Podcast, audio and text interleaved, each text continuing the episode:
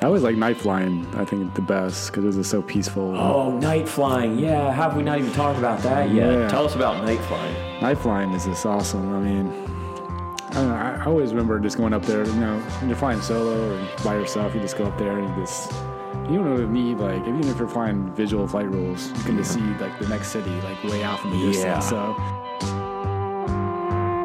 Hello and welcome to Lancelot's Roundtable.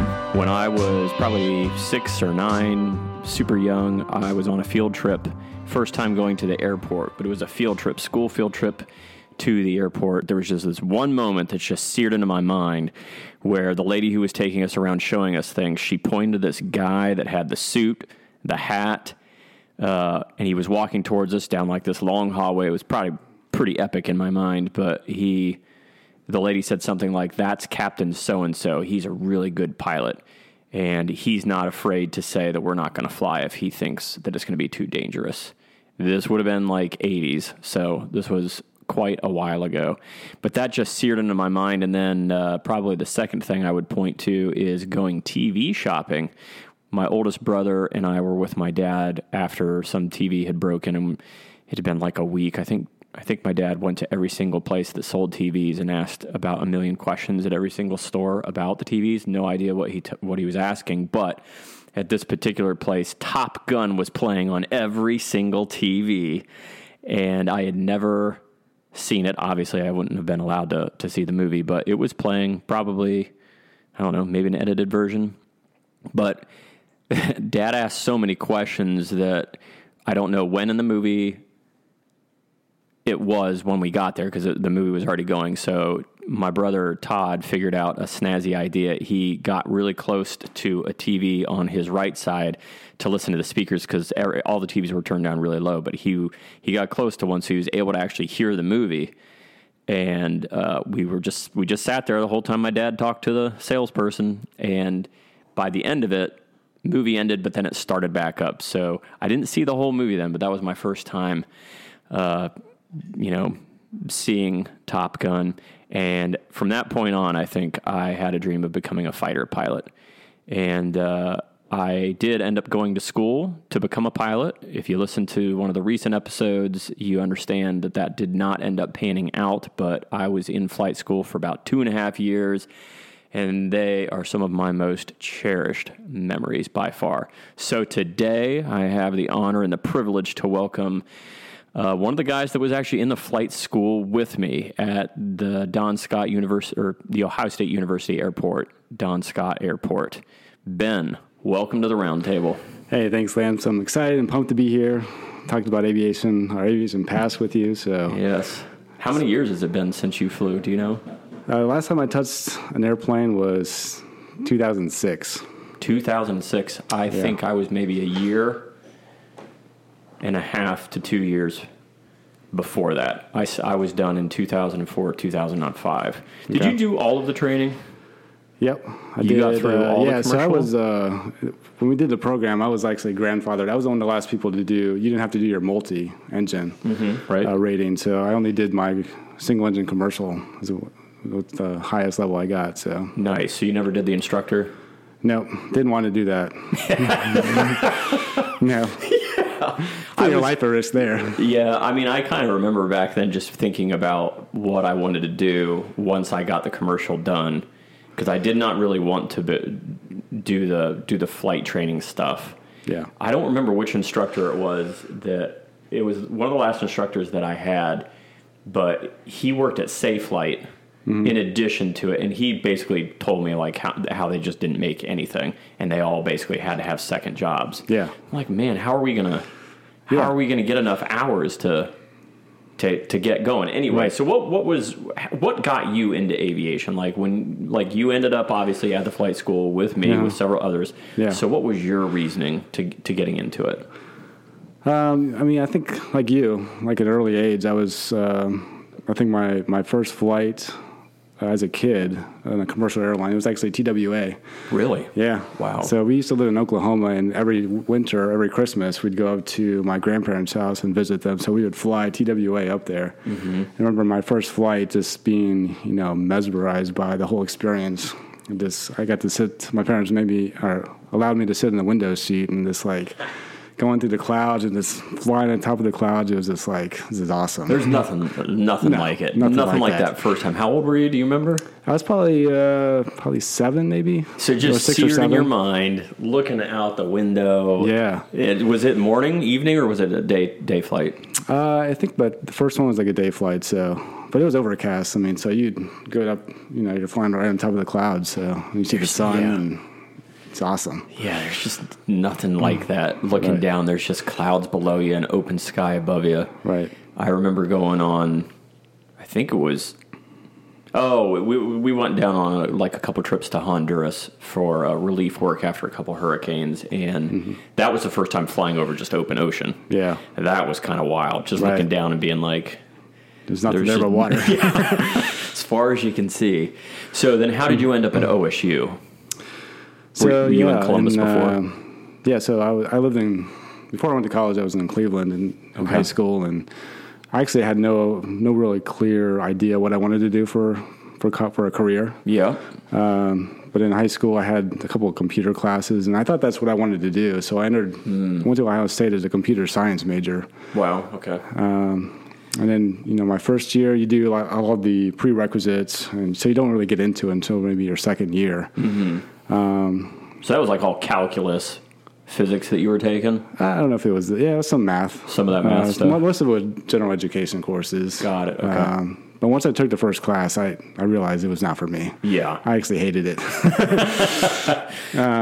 So pretty quick, you figured it out, and Yeah, so I out. didn't know. To know I was stuck, I was like, I don't know what I want to do. Yeah. Um, so I kept taking classes, not knowing what I wanted to do. yeah, Uh, so when I got to my third year, uh, I moved in with a group of guys in the house off campus, and then uh, when I started my third year, I was just uh, taking classes that I thought was. I took a, I think a logistics course and didn't like it. Yep. I just like faded out pretty quickly. I was not motivated to take. Yeah. I actually failed one of my classes, yep. and then I when I went home for uh, winter break, I was like, I don't think I want to go back. I That's a just- smart decision, I think. yeah. So I did- decided to drop out, Uh-huh. and I had to make the decision about what I wanted to do. I mean, I had to, I knew I wanted to have. To, I mean, I had to find a job, so Yep. I think I had like three options. I told myself I could either stay in Cleveland, Yep. find a job, and then find a replacement for my my lease that I was responsible for. I could go back to Columbus, find a job, and you know make it work. So Yeah.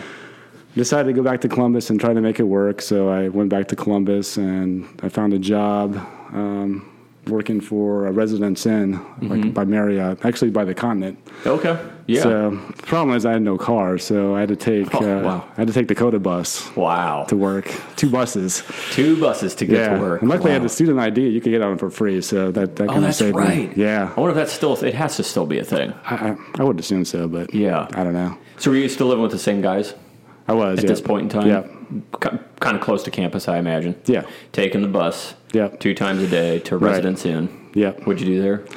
Uh, front desk. Front Just desk front work. desk, yeah. So how Answering long- phones, checking people. How long did that last? That was probably a year and a half. Okay. Uh, Yeah, year and a half. and were you thinking about during that time like different things that you wanted to do? Yeah, I, I knew. Uh, yeah, I was trying to figure that out, you know. But I, I think my my idea is I always came back to doing something in aviation. So Mm-hmm. 'cause that's you know what I love to do or loved about it.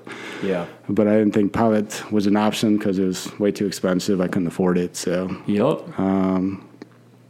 So anyway, I started taking uh, some classes at Columbus State, and eventually I found this class called um, I don't remember what it was called, but it was it was like aircraft mechanics 101 or something like that. yeah. Okay. So the class was actually at Bolton Field. Um, oh, cool. yeah.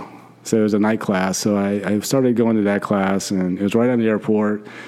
And we got to go in the hangar and kind of mess around with some stuff. And I was like, yeah, this is great. Yeah. But then I would sit out in the parking lot and see people, see the, the pilots land and, and practice and stuff. And I was like, I think I want to do that. Yeah. That's Mm. amazing. My first experience at a hangar was actually in flight school, and it, but it was very, very, very similar.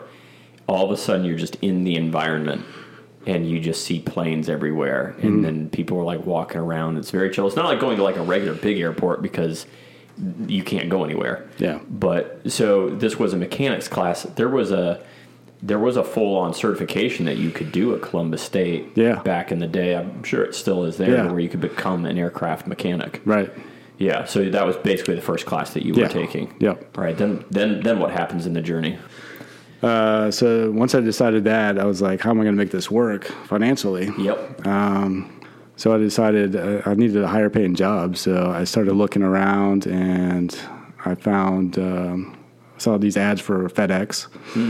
So I applied for it and pretty much, they, you know, you just had to like pick up a 50 pound box. And they was like, all right, you're hired. as long as you pass your drug test, you're in. yeah. Yeah. Yeah. So, um, you know, eventually I got a car and so I was able to like drive down there and, and do that. So it was very physical labor, Yeah. but it paid, you know, it started out at $9, but you can, you know, after the first year, you can make a dollar more. So it was like $10. So I think at the, at the hotel I was making probably like 850 an hour or something like Yeah. that. So not much, much. So this was a, lot, a step up. So Yeah. I started out doing that part time and then eventually I quit the, the hotel thing and started doing the FedEx thing, and So you were doing both for a time. yeah, I started Wow. doing both for a time, and then FedEx also had tuition reimbursement, so that was right. also a plus. So I knew I wanted to go. Once I knew what I wanted to do, I knew that once I went back to Ohio State, that would help Yes. as far as that. So, um, so once I saved up a little bit of money, I went down back to Bolton, and they had a flight school there. Okay, right. Um, so I took an introductory flight, and it was like, "Yep, this is what I want to do." First flight. Um, so then I signed up and got an instructor and kind of started that process. And I kind of paid as I went. Wow. So it At was a- Bolton though, you at weren't Bolton. even at OSU. I was yet. an OSU. wow. Uh, so it took me a whole year to get my private. So what? What? Because this is this is a fascinating memory for me. My first time flying in Yeah. a small aircraft, Yep. where so you get your introductory Mm-hmm. flight. You're at the runway. You're not probably allowed not to touch the controls. No. No, you're not. He's not letting you even touch the controls. So he takes off. What was that feeling like? Uh, it was different because Yeah. you're, you're used to big planes and you take off and you're like feeling a lot of the sensations. Yeah. like, yeah. That's literally what I remember because I, I remember getting into the 152 at OSU, which is a Cessna 152. That's a very small plane, but it's like a two seater. Immediately, I was like, this is like climbing into a tin can, and it's got a propeller attached to it. I'm about to be up in the air because literally everything is just surrounding you. You're, you're, you're crunched in there. I'm a short guy, Yeah. but I still felt like it was tight. I'm pretty sure when I started, it was cold out too, so I think I had a winter coat on. Um, but yeah, like the taxiing process was kind of it was both exhilarating and kind of like nerve wracking. And then when we took off, as soon as the as soon as those wheels came off the ground, I, I was just I was on the edge of my seat. But I just I remember taking in every single Yeah. every single moment. Um, Yeah. so you're at Bolton. You're you're taking classes, paying as you go. How far did you get there? Uh, as far as where? Like how many like how many hours did you do there? Oh, um, Did you get your solo there? yeah, I got my solo there. So I went through the whole, all the way until I got my private. So, Okay. um, so I, I was only flying maybe once or twice a week. Okay. So it took me, I don't know how many hours. It's probably took me close to over 50, between 50 and 60 hours, I think. Took it privates. Yeah. Yeah.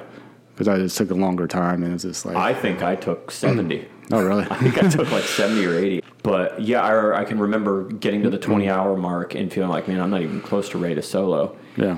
and it would just be something where I would go in and like it would be too icy, like nobody was flying. Then I would go in and I would be at the bottom of the seniority, Yeah. Hmm. so there'd only be four planes. I was number eight, so I couldn't fly that day. Come back in the next day, weather's bad again. Yeah. Come in the next day, there's only two planes because they all had to go to maintenance. So I, there was a couple times where I didn't fly for like two weeks, and then it was just it was very like starting back at the ground level. Yeah. it felt like so. You probably had the same instructor the whole time at Bolton. I did, yeah. And then it was was it like his own thing or was it like a larger flight school? That was a, it was a regular flight school. Uh, Okay. They probably had uh, eight, I don't know how many planes they had, seven or eight planes maybe. Did you run into 172s. those types of issues though, where you would like? Yeah. Um, One of them actually, one of the planes was like the 7095 radio. Like they go up and do the weather rep- or traffic reports. Okay, So yep. I got to fly that a couple, a few times. Sweet. Uh, some big radio thing in the back, and ways. It's a completely different flying experience with that all that equipment in the Yeah, back. no but doubt.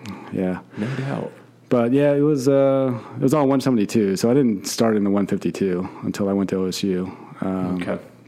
So at night, I never had a problem with uh, getting the plane. Did you fly the 152s with your private's license? Like, because you came over to OSU then with your private. yeah, I started flying the 152 when I came over, You did. Okay. And then you just were doing briefly, and in- then I went instrument. right into instrument. Yeah. Yeah, yeah. Okay, so okay, that makes sense because Hmm. I'm I'm pretty sure all of the instrument training was in 172. Yeah. 172. So when I was there and you were there, you you are I don't think I even knew that you already had your private Yeah, license I already and had- you were yeah. already doing your instrument. so they rating. made me take the way aviation 101. Was that the class we were in? Yeah. Yep. Yeah. They made Mm-hmm. Yeah. me take that. So that would have been at, so like I did ground school as a class at OSU, Mm-hmm. and then we went right into the training. Rick Trowbridge was my first instructor. I don't know how I remembered his name. I can't remember anybody else's name except for, sometimes I can remember the assistant flight director. His Oh, name. Ed. Ed, thank you Yes. The Ed. the Ed. Yeah, I took I took my privates test flight with him, and I did my oral exam. So the flight exam and the oral exam was with him. Yeah. that was fun. I'm sure. I remember him. Yeah. Yeah, he's he's not a easy guy to forget. So. So you're you're doing the whole aviation thing there. What was your plan? Did you want to be an airline pilot? Yeah. I think that was my goal. Yeah. Yeah. I knew some people who worked for Southwest, and they, you know, they raved how great the company was and great company to work for. So, yeah. yeah, I think That that's was what- my uh, that was my goal once we started getting going because I think we got introduced to a lot of people from Southwest and then Yeah. you heard about the culture and how they wear their polo shirts they don't have to wear that full on get up. Yeah. I knew right away I wouldn't look good in that hat. Yeah. that those that those pilots got to wear. but when I originally started in the flight program, I was looking at Delta because Delta was. I think it was the highest pay. I think their their pilots were the highest paid pilots at the time. I don't know where I heard that.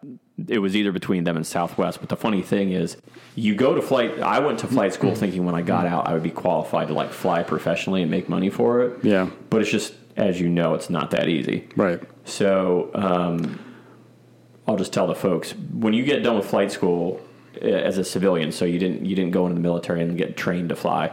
You're you're paying for everything like Ben described. You're paying for everything out of pocket. Uh, for myself, it was I couldn't make enough money, so I was taking out loans um, to pay for the flight lessons and a decent portion of college. Before I had gone to OSU, I was paying for everything out of pocket because I went to Columbus State Okay. like you did. So I did, I think, two and a half years at Columbus State. It was a very similar story where I had no idea what I wanted to do. I kind of feel like maybe we shouldn't be going to college if we don't know what, what we want to do. Yeah, I agree. I feel like we should be I paying, think I wasted a lot of money just taking whatever if classes. I knew what I wanted to do. And the counselors weren't any help. I remember sitting down with a Columbus State counselor, and I asked the counselor at Columbus State. I was like, "I think I want to be a writer, like write books." She's like, Hmm. "Well, you could you could major in journalism," and I was like, "I don't want to write newspaper articles." So I started just taking like just like you, just the basic classes because I didn't know what I wanted to do. And then at some point, I met a, I met a pilot. He was actually at the church I was going to at the time. Uh, I don't remember what airline he flew for, but it was one of the smaller ones. So like one of the ones that gets subsidized, like Yeah. a subsidy of Delta or whatever. When Yeah. when it's like going to a small hub, Right. But anyway, he was just telling me he's like, no, I didn't. I didn't go in the military. I, I did it all on my own. You just go to go to class. So that's when I figured that out. That's when I ended up I was still at Columbus State, but that's when I knew what I wanted to do. So I figured out what I would be majoring in at OSU, figured out how many classes I could take at Columbus State, finished it out, and then I transferred over. And I think I flew for two and a half years. Uh, I got, well, I got my private pilot's license. I did the first, I did the first commercial class. Do you remember that one with the spin training? Oh yes, the spin training. Yes, Which plane did you fly in? uh, this is the 152. You flew a 152 for that one. The spin class? Yeah. Yeah.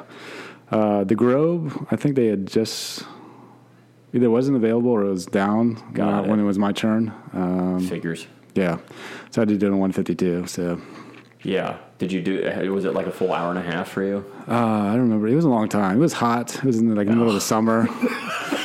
and like after like I don't know, 45 minutes. I'm like, all right, I think I've had enough. yeah, I think I need to stop. I went up with again. It was after I I was I I had switched to a new instructor, not like on purpose or whatever. It was just like how it how it Yeah. happened. But uh, it was in the Grove. I couldn't remember the name of it until you said it. But it was the first time flying a stick because all the others had the yoke. yeah. and I think it was the same thing. I about the forty-five minute mark.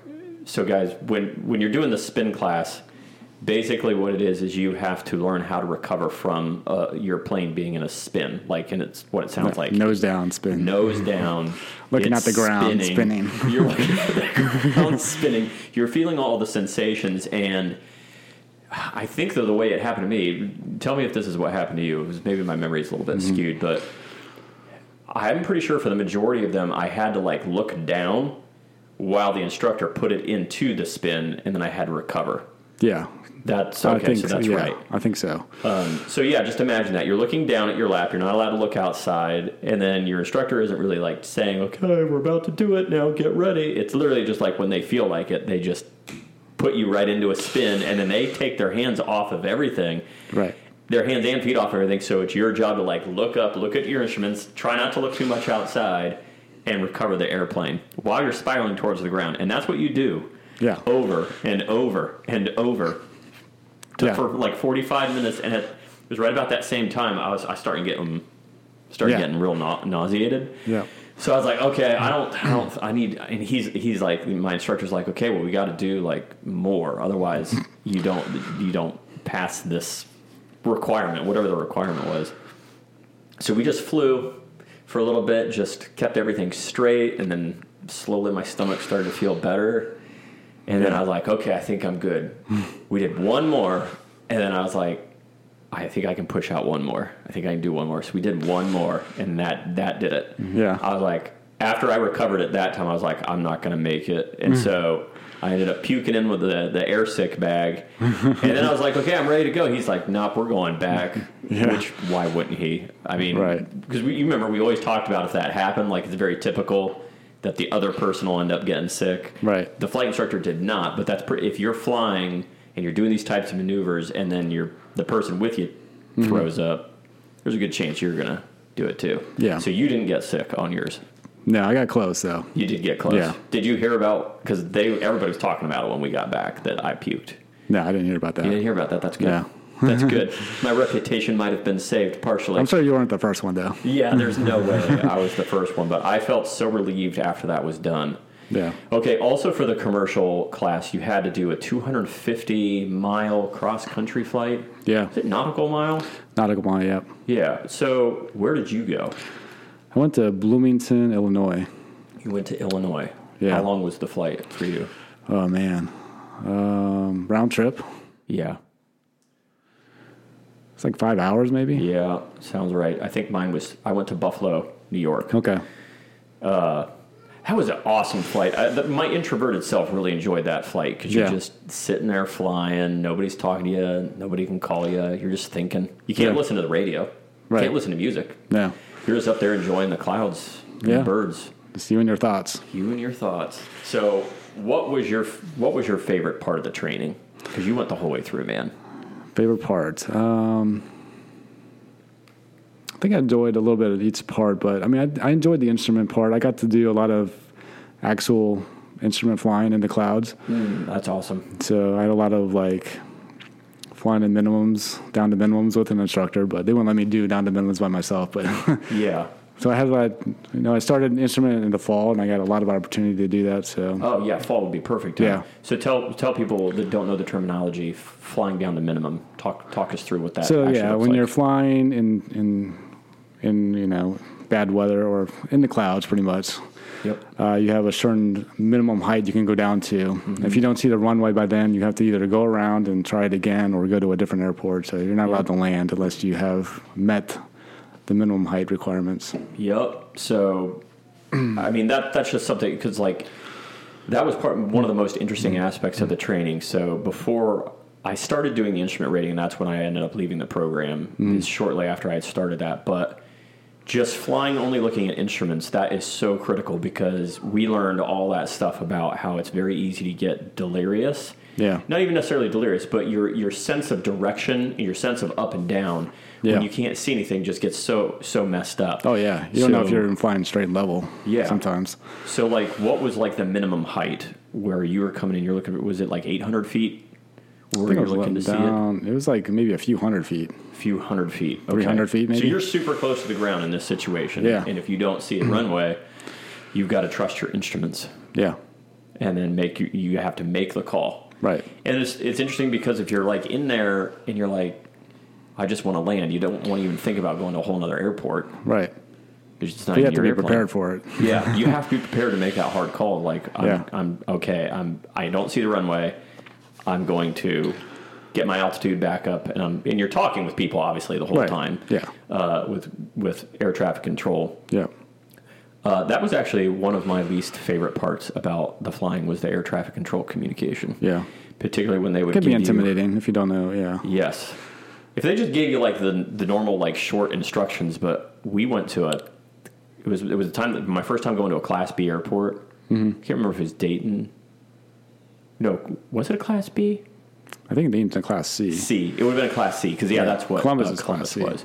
But they gave us like just this long list of instructions that was basically, I think, from like when you land, taxi here, taxi here, taxi here, Oh, then yeah. here, then here, then here, and then you have to repeat it all back Right. in basically the same way that they just told you. And I just got I got lost. I was trying to write it down, so the instructor I don't remember who I was with, but Yeah. they ended up having to get it. But that was just kind of nerve wracking. Right. Did you have any of those types of experience? Uh, yeah, a few times. Yeah. Yeah Yeah. not not very enjoyable. What was your favorite plane that you flew over the course of time? Favorite plane. Sort of like type, or are you talking about like, like the Like Tail did you- number. like the ones no, like the the type. So like a one seventy two or the yeah? I, I enjoyed the 172. That's what I learned in. That's what I was most comfortable in. same. Um, when I did commercial, I I started flying the Piper arrow, arrows. Yeah, That was a cool plane.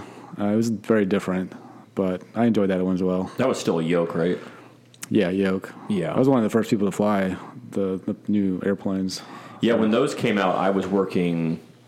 I, w- I was out of the program, but I was working uh, for the ground team. I Okay. was- I was basically like driving the little carts around Yeah. and showing planes where to land. Okay. But I remember looking at that fleet of Pipers and being like, "Man, those are beauties." Yeah, and wishing I could fly one. So you did get to fly him. yeah. Then my current, my yeah, my entire commercial was in in those planes. That's awesome. Yeah, They had glass like, cockpit. yeah, and they So- probably had like the full on like GPS systems. Yeah. So I remember when they upgraded those in the 172s. First time I used one of those upgraded GPS systems.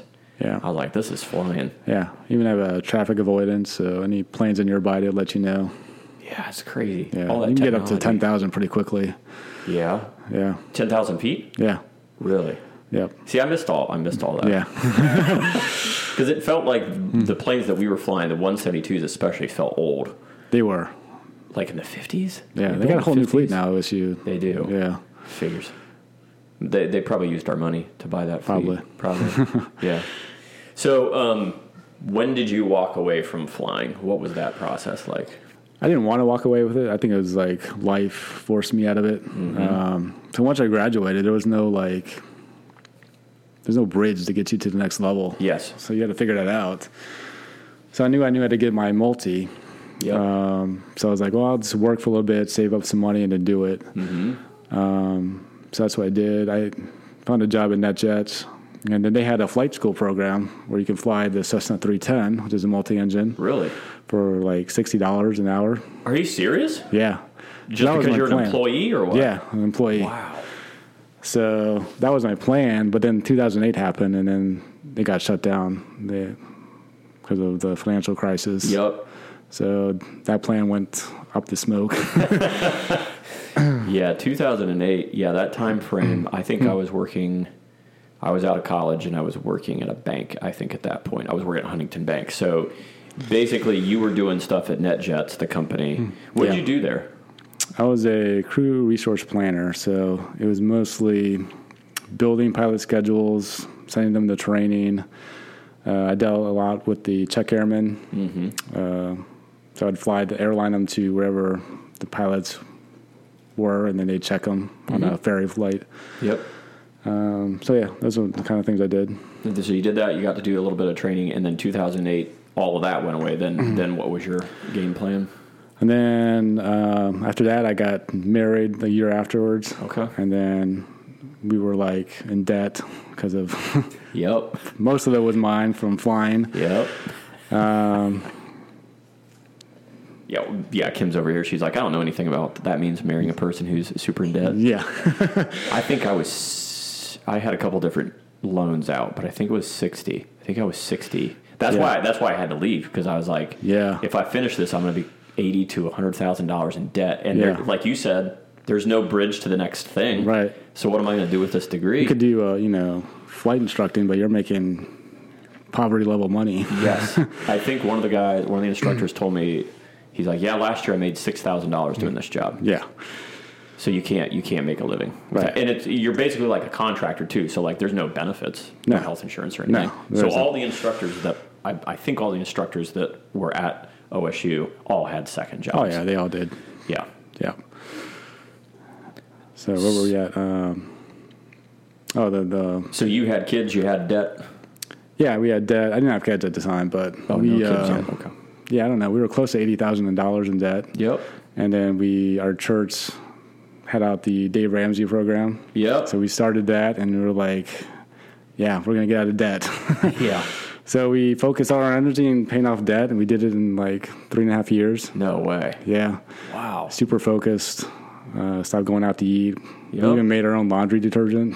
Are you serious? Yeah. What, you, what, you need your own laundry? I don't know. We just, I don't know. Kristen, my wife, figured out a way to do it. So That's amazing. Yeah. That's resourcefulness right there. yeah.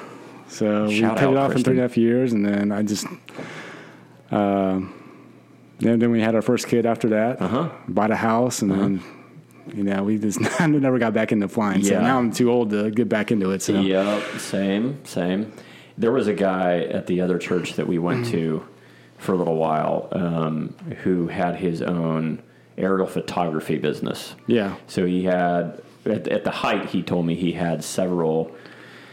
p- I think he had a couple pilots that were working for him. He had a couple planes, and then with the drones, the drones started. To, that sounds so like a sci-fi movie. The Hmm. Yeah. drones basically started taking all of that work, and so slowly but surely, it all all of his work started to go away. So last time I had talked to him, he was trying to find other ways of of making money because it didn't seem like it was going to stay afloat. But he had asked Yeah. me, he's like, "Do you want to go fly with me sometime?" And I was like, "Yes, I do," Mm-hmm. because I hadn't I hadn't flown since then. yeah.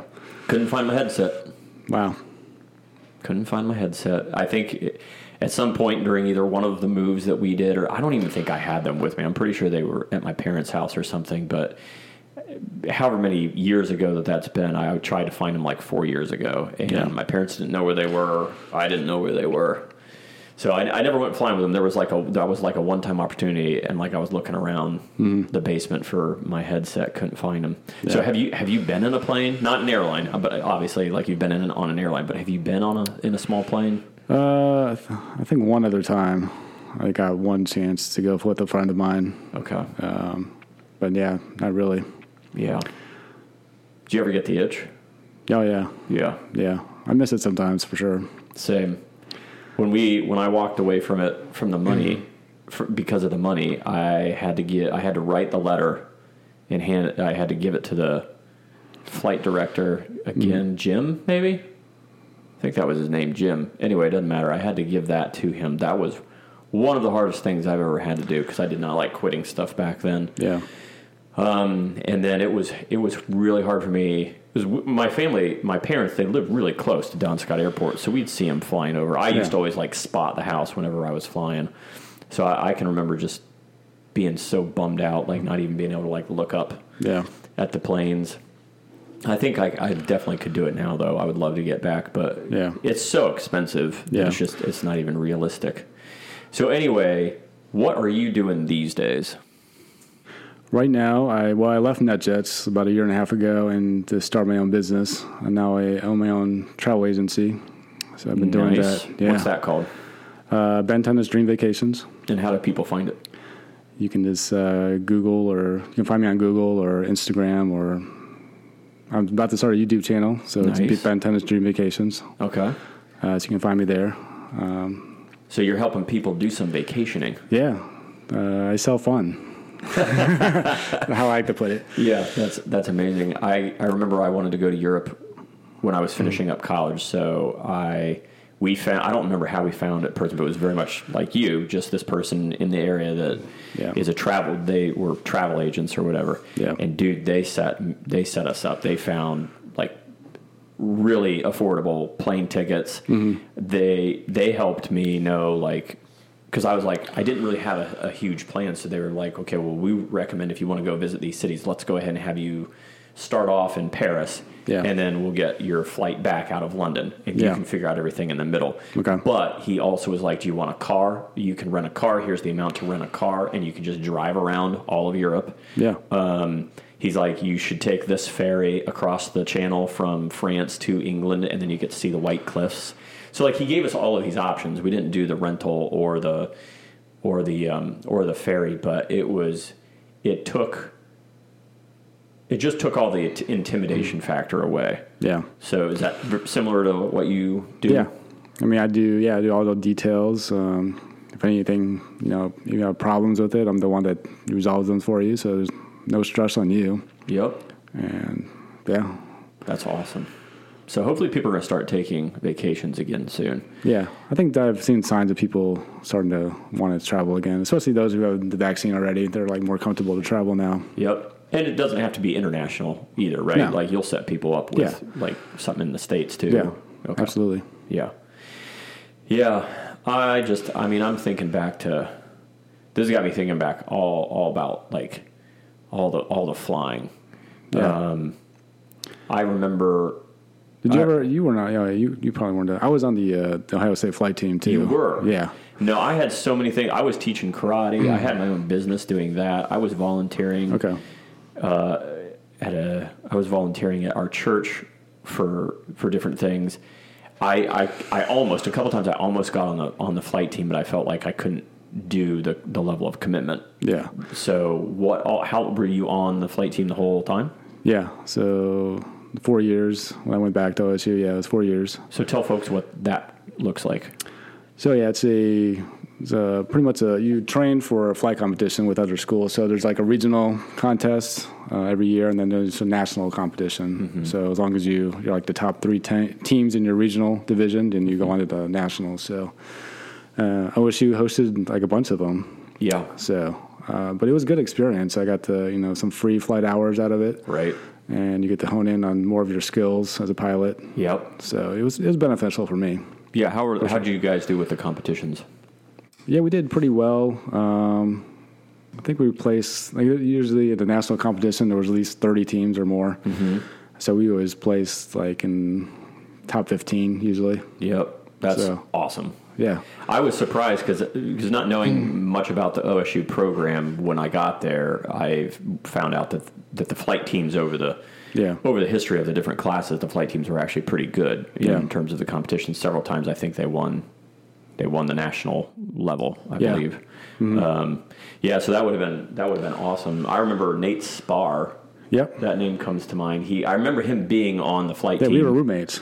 you were? Yeah, I didn't Mace know Park. that. Yep. That's hilarious. Didn't Yeah. he go on? well, Like, isn't he a pilot? Like yeah, he works for airlines? NetJets. He flies for NetJets. Wow, that's the dream. That was the I used to dream. build a schedule.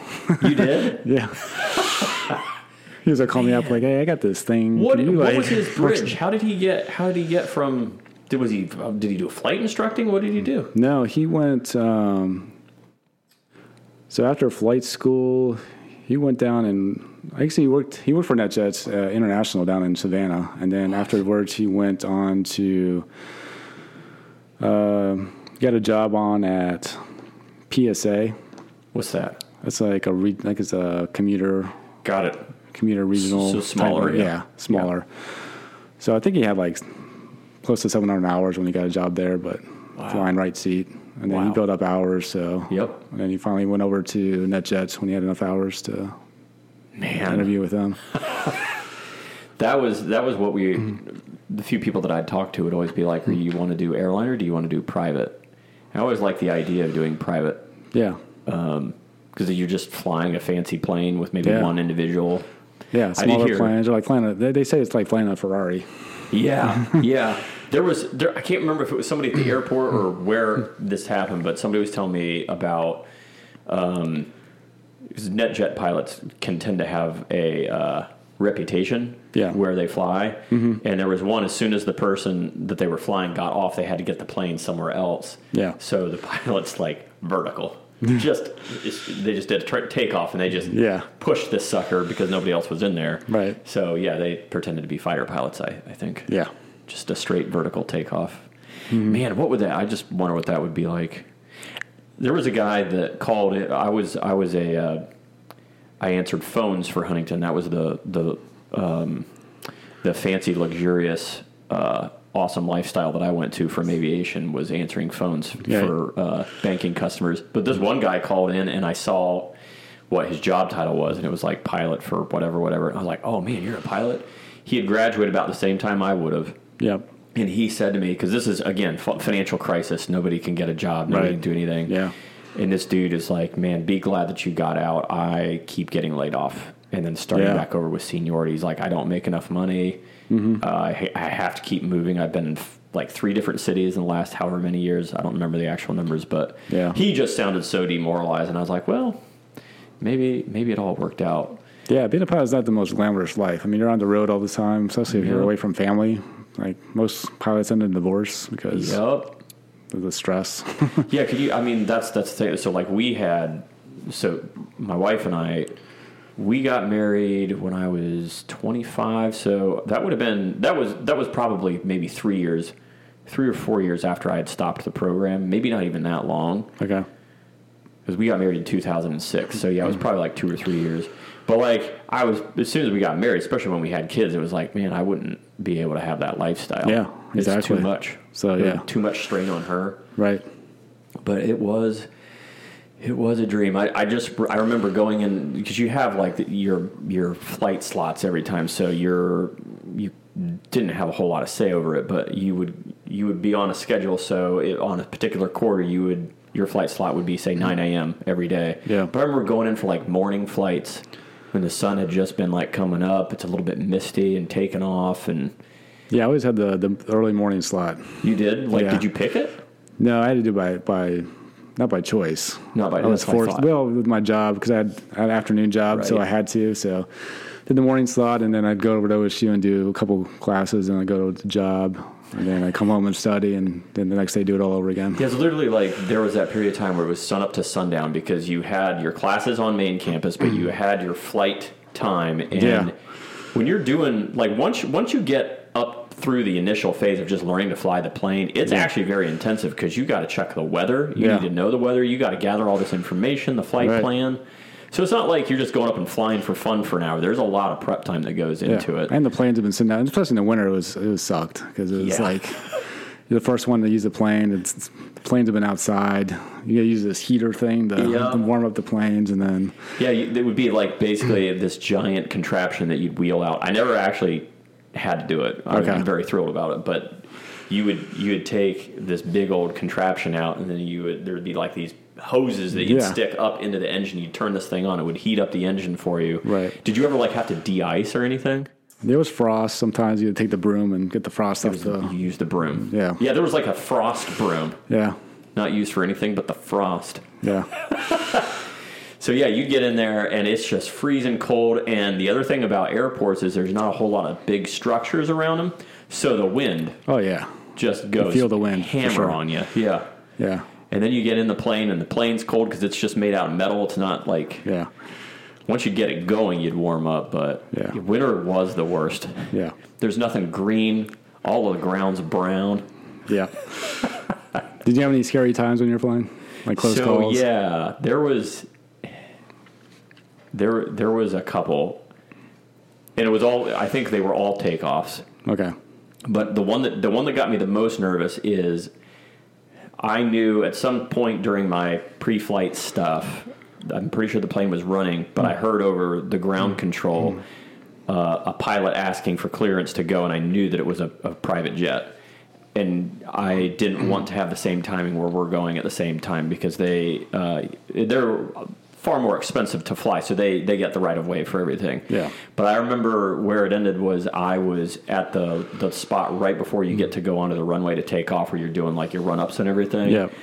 And this Learjet, whatever, comes taxiing. He gets the right of way, and I know I'm going to go right after him. So I was like, okay, well, all the what do they call that? Wake turbulence. Yes, wake turbulence. So I was like, I'm gonna have to deal with this wake turbulence.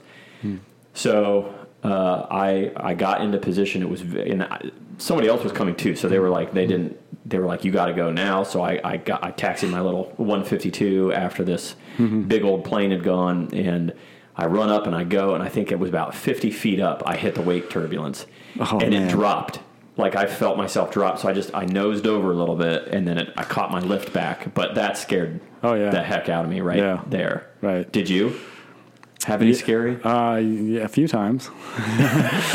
More than once, yes. More than once, yeah. Uh, I think what the first one that comes to remember uh, to memory is like uh, my first cross country. okay. Um, I went. I was taking off. I was going towards Dayton. I don't remember what airport I was going to, but I think I had to be at least 15 nautical miles or something. Uh-huh. And I take off, and you're using you know the map, and you're looking down and following along just fine. And then like there's some clouds start coming like in the area, like below me. Okay. Yeah. Yeah, we don't So- want that because you're you're flying visual at this point, not visual. instruments. Yeah. So there were like a few. It's like okay, I can still see the ground. I'm, I'm good. I'm still within the rules. But then they started getting more and more cluttered. And I'm like, all right, I'm gonna have to turn around. so I'm looking where I'm at, and I look up, and a plane goes right perpendicular to me, like so No close that I can see like the guy's face. and no reaction. way. Yeah. Oh my It's like gosh. wow. I was like three seconds away from a midair collision. Oh my gosh, that is scary. Yeah. That's like a that's like a. What, do you remember the plane at all? Was it like high wing, low wing? Uh, I don't remember. All I remember is seeing, seeing his face. we both had the same reaction, I'm Like, sure. Where did you come from? Yeah. Unreal. Yeah. So like, let me let me lo- lay lay a couple things out there. So like, when when you are flying, like you can see further, obviously, because you're up in the air. But it is really hard to pick stuff out. Yeah. Like especially another aircraft if it's moving. If you're if you're oh there goes the ice maker. Good job.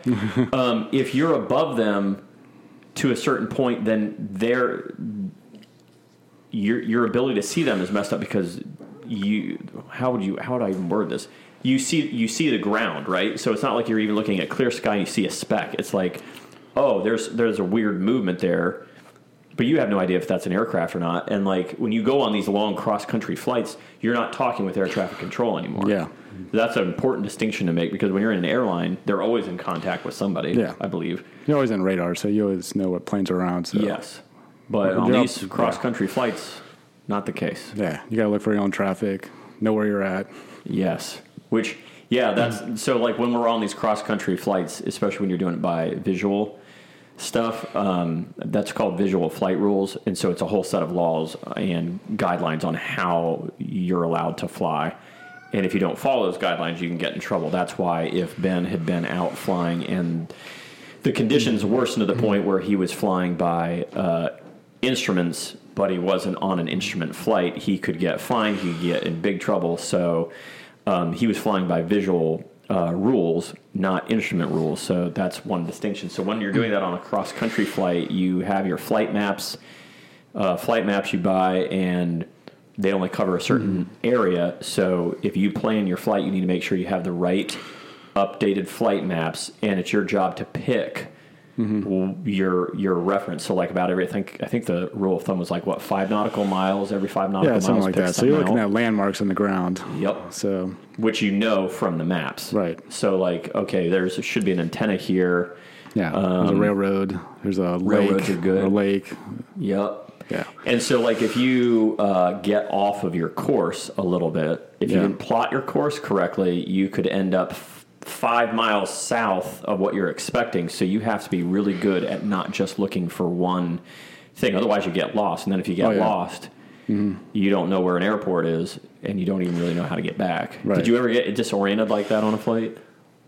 Yeah, um, that kind of cross, co- um, cross country flights. Yeah, there were some times where I was like, I'm not sure if this is the right landmark or not. Yeah. And so you go and you go long, a little bit longer, and you're like, okay, here's the, here's the next landmark that looks like what I was planning. So, Yep.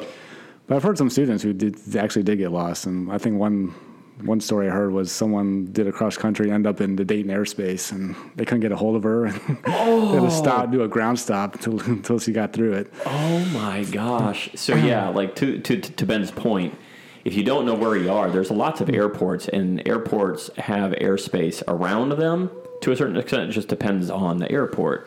So you're not allowed to fly into certain airspace. So if you I mean you don't even have to think through that, I don't think really to understand the implications, but if you're in a tiny little Cessna and you end up in Columbus airport's airspace and they can't get a hold of you, that is a giant no no. Yeah, Because especially if they can figure out who Mm. you are, you're probably looking at who knows what. I remember one time I I broke like taking off at Don Scott.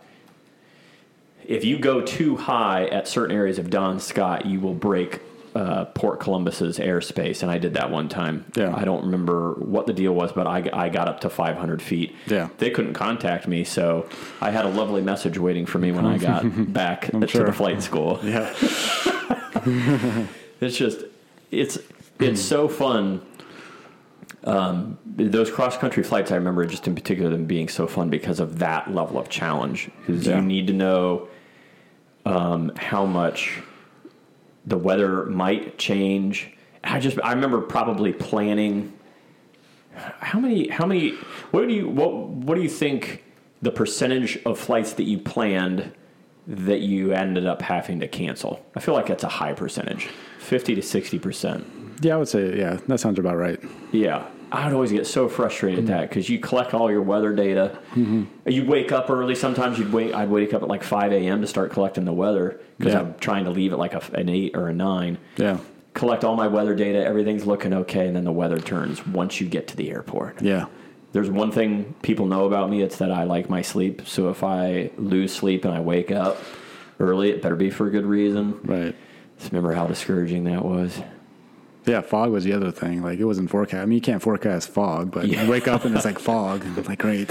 yep yeah you can't so like one of the one of the things for the visual flight rules is that if there is fog you- you have to be able to see i don't remember the mileage it's like you have to be able to at least see a half of a mile or a mile but when you're talking about like being in an airplane in an airport that that that distance that's required actually seems very very very small so yeah you wake up and it's a little bit foggy and then you get all the way to the airport Yeah. and you don't have enough visibility to Right. go Yep. and then you get a grumpy instructor Yep. you're both you're both grumpy because they don't get paid if they don't fly Right. so if they're expecting to fly with you and then you have to cancel Yep. i don't remember how we contacted them was that by cell Yes. Cell phones. Yeah. Yeah, I guess I did have a cell phone back then. I didn't get a cell phone until late in my college career because I couldn't afford it because of flight school and being a poor Mm-hmm. I think there was college text student. messages back then. I don't remember when text messages started. But Yeah, the- with just like the little little the- things. Yeah, I forget what it was called. Now people know how old we are. Yeah. exactly. Although I think I probably already gave that away with a few things. So Yeah. anyway, um, yeah. So this this has been slightly the sad tale of uh, two two gentlemen that had a dream of being pilots, and it did not pan out for either of us. But at least we can say we know somebody who did. Hmm. That's right. Nate Spar. Nate if you're Spar. out there somewhere flying and you just happen to hear this podcast, good job, my friend. Good job. I'm trying to think if there was anything I wanted to ask you. Um, Yeah, because like I don't I don't foresee myself ever flying again. It's like just to get back into it, the amount of money that you'd have to drop. Oh yeah, just to get back to current. Yeah, just to get to current, you'd ha- you have to get the instructor sign off. You have to do the You have to get your medical. oh yeah the medical. Medical. um, then who knows how long it would take you to get back to like yeah, standards. proficient. Yeah, yeah, yeah. Because you'd have to go prove that you can do all your power on stall recovery. That was Yeah. my least favorite. I didn't mind like a normal stall, but man, a power on stall. Yeah, they can be violent sometimes. Yeah, there was something about them that just freaked me out every time. Yeah. Even when I thought I was, ev- I never, I never had, like when you when it comes to all of the maneuvers, I think that's one thing that I really appreciate about OSU is they didn't let me do a solo until that instructor was like super confident. Yeah. But you have to go out and you have to do a lot of these maneuvers that you've learned when you're flying by yourself, and then you got to log it because that's part of all of what you log. But I remember being by myself doing my first power on stall, and it did not go very well. Yeah. I don't remember the details, but I just did not feel very good about my recovery or anything. So Yeah. I, I just did one, and then I was done with that maneuver Yeah. for the day. What was your least favorite aspect of flying? I think I'm curious to know that. Like doing maneuvers in like a windy conditions were challenging. Yeah, that's true. Yeah. Um, yeah, the stalls weren't my favorite either. Uh, I think one of my first stalls with an instructor, I was uncoordinated and like the wing like tipped down, like was getting ready to spin, and I would recover from that one from Yeah. I that used to I used to like Mm. my I think my instructor used to get frustrated because it would be like one day, especially if we were working on power on stalls and I wasn't doing very good, like it'd be like I'd have to do them three days in a row. Yeah. And my fr- my instructor would get frustrated because one day I would constantly like like power on stall fall to the left. yeah. And like I would just keep making that mistake, and then the next time it'd be I'd be falling to the right. He'd be like, Oh, I right. don't know if this is just you or if this is the plane we're in. Yeah. Um, and then finally, I'd start getting it, getting it right. Yeah. Um, but yeah, that's it. So, what are what are your words of wisdom to anybody who's thinking about becoming a pilot, getting into aviation? I would say, I mean, if you if that's really what you do, make sure that you know you're financially prepared for it, Yep. and yeah, I mean, obviously there's a lot of a lot of time and effort that goes into be, becoming a pilot. A lot of knowledge you have to study a lot.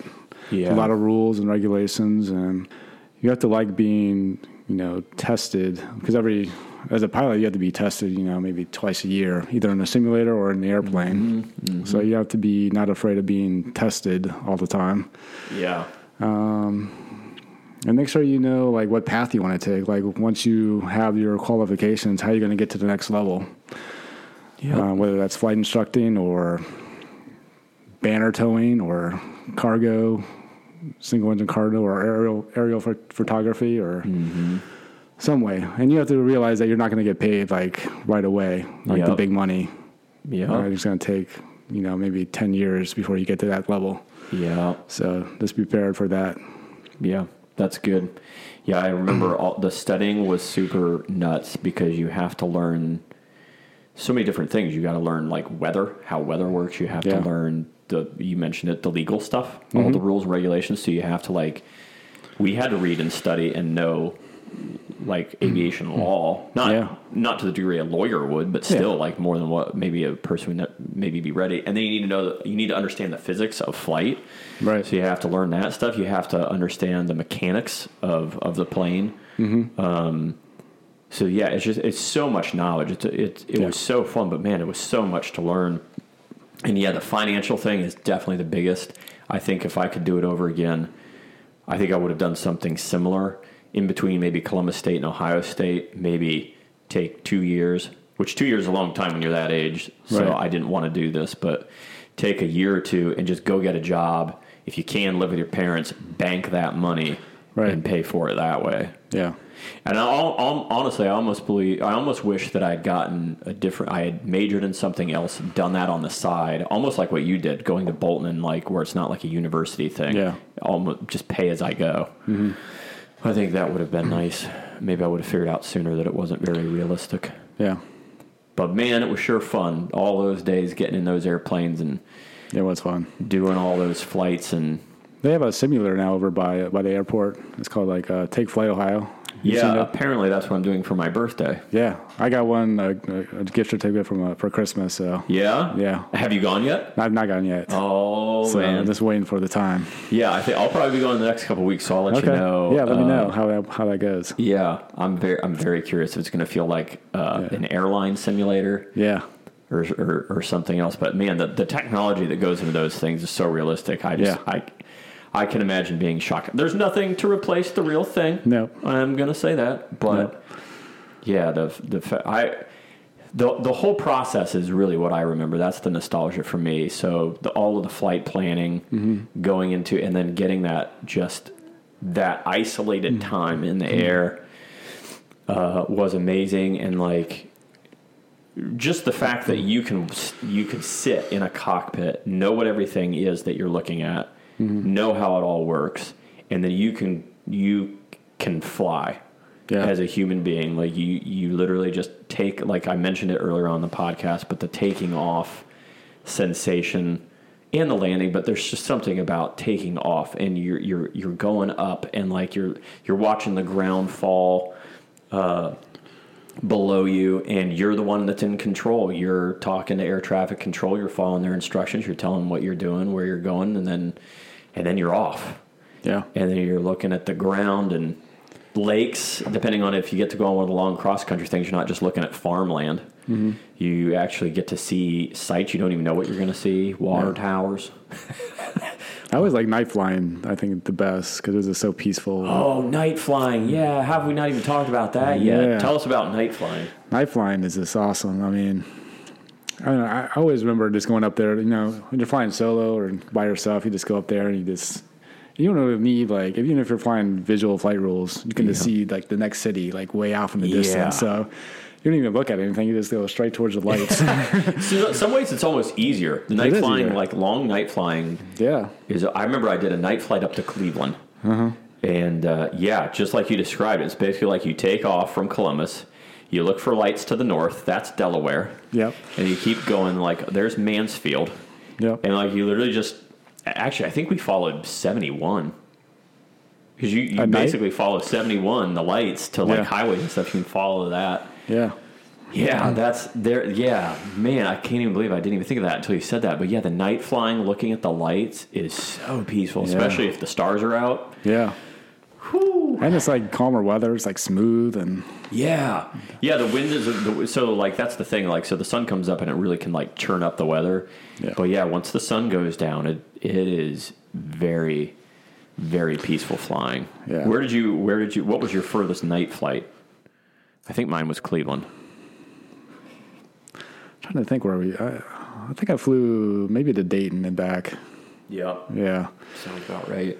We had a massive headwind when we came back. I was with an instructor, but we ca- we were coming back from Cleveland. We got there super fast, Yeah. uh, tailwind. But then when we turned around, we looked down at the ground, and it was just Yeah. going at a snail's pace. I think we were in 152, which is a Oh yeah. it's, it's the engine. I think I don't I don't even remember like Ah. there was no concern with gas or anything like that. Right. What other what other aspects of flying were your? I really enjoyed moving from the 152s to 172s. I started taking those a lot because I liked the engine power. Yeah. that was my only other option, really. Yeah, I mean, I started in 172. I did not like flying the 152s because No. I was just so used to the power of the 172. It Yeah. was just like the controls felt more mushy and, Yeah, mushy. That and yeah, you're like tight. You know, you're, and I'm kind of a tall guy, so like with another tall instructor, you're in there like flying like this. there was at least one dude who couldn't even. He was just a larger person. He Yeah. could not even fit in a 152. Yeah. He was there when I started. I think we were all like starting off together, and he had. I don't remember the price difference between the two, but it was noticeable. Mm-hmm. So like if if you were trying to not spend all of your money, you would take the 152s. But there was one dude he couldn't. He was in Yeah. the 172 straight out of the gate. yeah. I remember I got to take several people flying. Mm-hmm. Did you ever take anybody? Yeah. Yeah. Mm-hmm. I got to take her. Oh, did you? Yeah. I haven't taken Kristen. I mean, I haven't been flying since I met Kristen, but This was when I was still at the school. Okay. Oh, We weren't even dating yet. We just knew really? each other. Yeah. okay. But that probably that probably That sealed the influenced deal your, for you? your decisions. Maybe a little. She's literally like, I don't care, Lance. Yeah. I married you not for flying. No, Oh, it was clearly. cool. It was cool. It was cool. was okay. cool. Yeah. it's okay. true. I mean, there wasn't anything like really great to see. It's not like you were flying. We're flying over the Grand Canyon or anything. We're flying over cornfields. Right. It's Columbus. Yeah. Is it, it wasn't even like in spring. I don't think. I think it was like No. either Yeah, all winter the or trees fall. were- Yeah. But still, I'm, I'm giving myself points. You are. Did you, ever go Anyway. into, did you ever go into 152 and fly backwards because of the wind? No, I never had that experience. Yeah, I got to do that once. I remember a couple people. We basically, I think we got to the point where we were not moving. Okay. I think that's as close as we got. So yeah, if you if you fly into the wind in a 152, if it's a strong enough wind, you can cut the power back enough that you're not moving forward and that the wind is just pushing you. So it's basically all of your lift is coming from the headwind. So Yeah. you did that. Yeah, weird experience. It's like this should not be happening. This is not. This is not how. It's, that's like rappelling or something, like walking backwards off of a cliff. It doesn't make sense in your mind. right. That's awesome. Well, uh, I just. Oh wow, we are at time. This this uh, this has been a really good conversation, Ben. I'm really thankful for you coming on and talking, so I can reminisce. Yeah. Same for me. It's been yeah good to talk aviation again. Yeah, there's you can't talk about it with anybody that hasn't experienced it, Right. And the years that you put into it, and even the leading up to it. I mean, all that. I remember being at Columbus State. Like the end goal was to get into an airplane. So when I actually got into an airplane and I was flying, when I hit that solo mark, and when I got my private pilot's license, that was those achievements. I mean, you went further. So like those achievements, it's when you stop and remember, it's like, man, yeah, I did do that. Yeah. And it that's a that's a dang good feeling. Yeah, it is. The people that I sit next to at work, they kind of think it's cool. I think, um, but yeah, you- we never talk about it. So I really appreciate you coming on, um, folks. I really appreciate you listening. I hope you enjoyed listening about aviation. Just two dudes talking about aviation. But uh, I do want to point you to Ben's uh, awesome business, uh, Tennis's Dream Vacations. Ben Tennis Dream Vacations. Ben Tennis Dream Vacations. We'll have it all in the descriptions wherever you're listening to this podcast. You can go look for it. Get ready to go on a vacation. We've been cooped up for a year. Even if it's just like doesn't have to be anything grand. You don't have to go. I don't know to overseas or whatever. Like, but you know, figure out what you can do. Maybe you don't even know how to get started planning a vacation. So con- get in contact with Ben. Do you have an Instagram account or anything like that? I do. Okay, Yeah. you can give Same- us all that. same name, yeah. Same name. Yeah. Okay. So we'll have all that down there uh, in the description section wherever you're listening. Um, so thank you, sir. for Yeah, coming thanks, on. Lance. It's fun. Yeah, absolutely. Thanks, everybody, for listening. See you next time.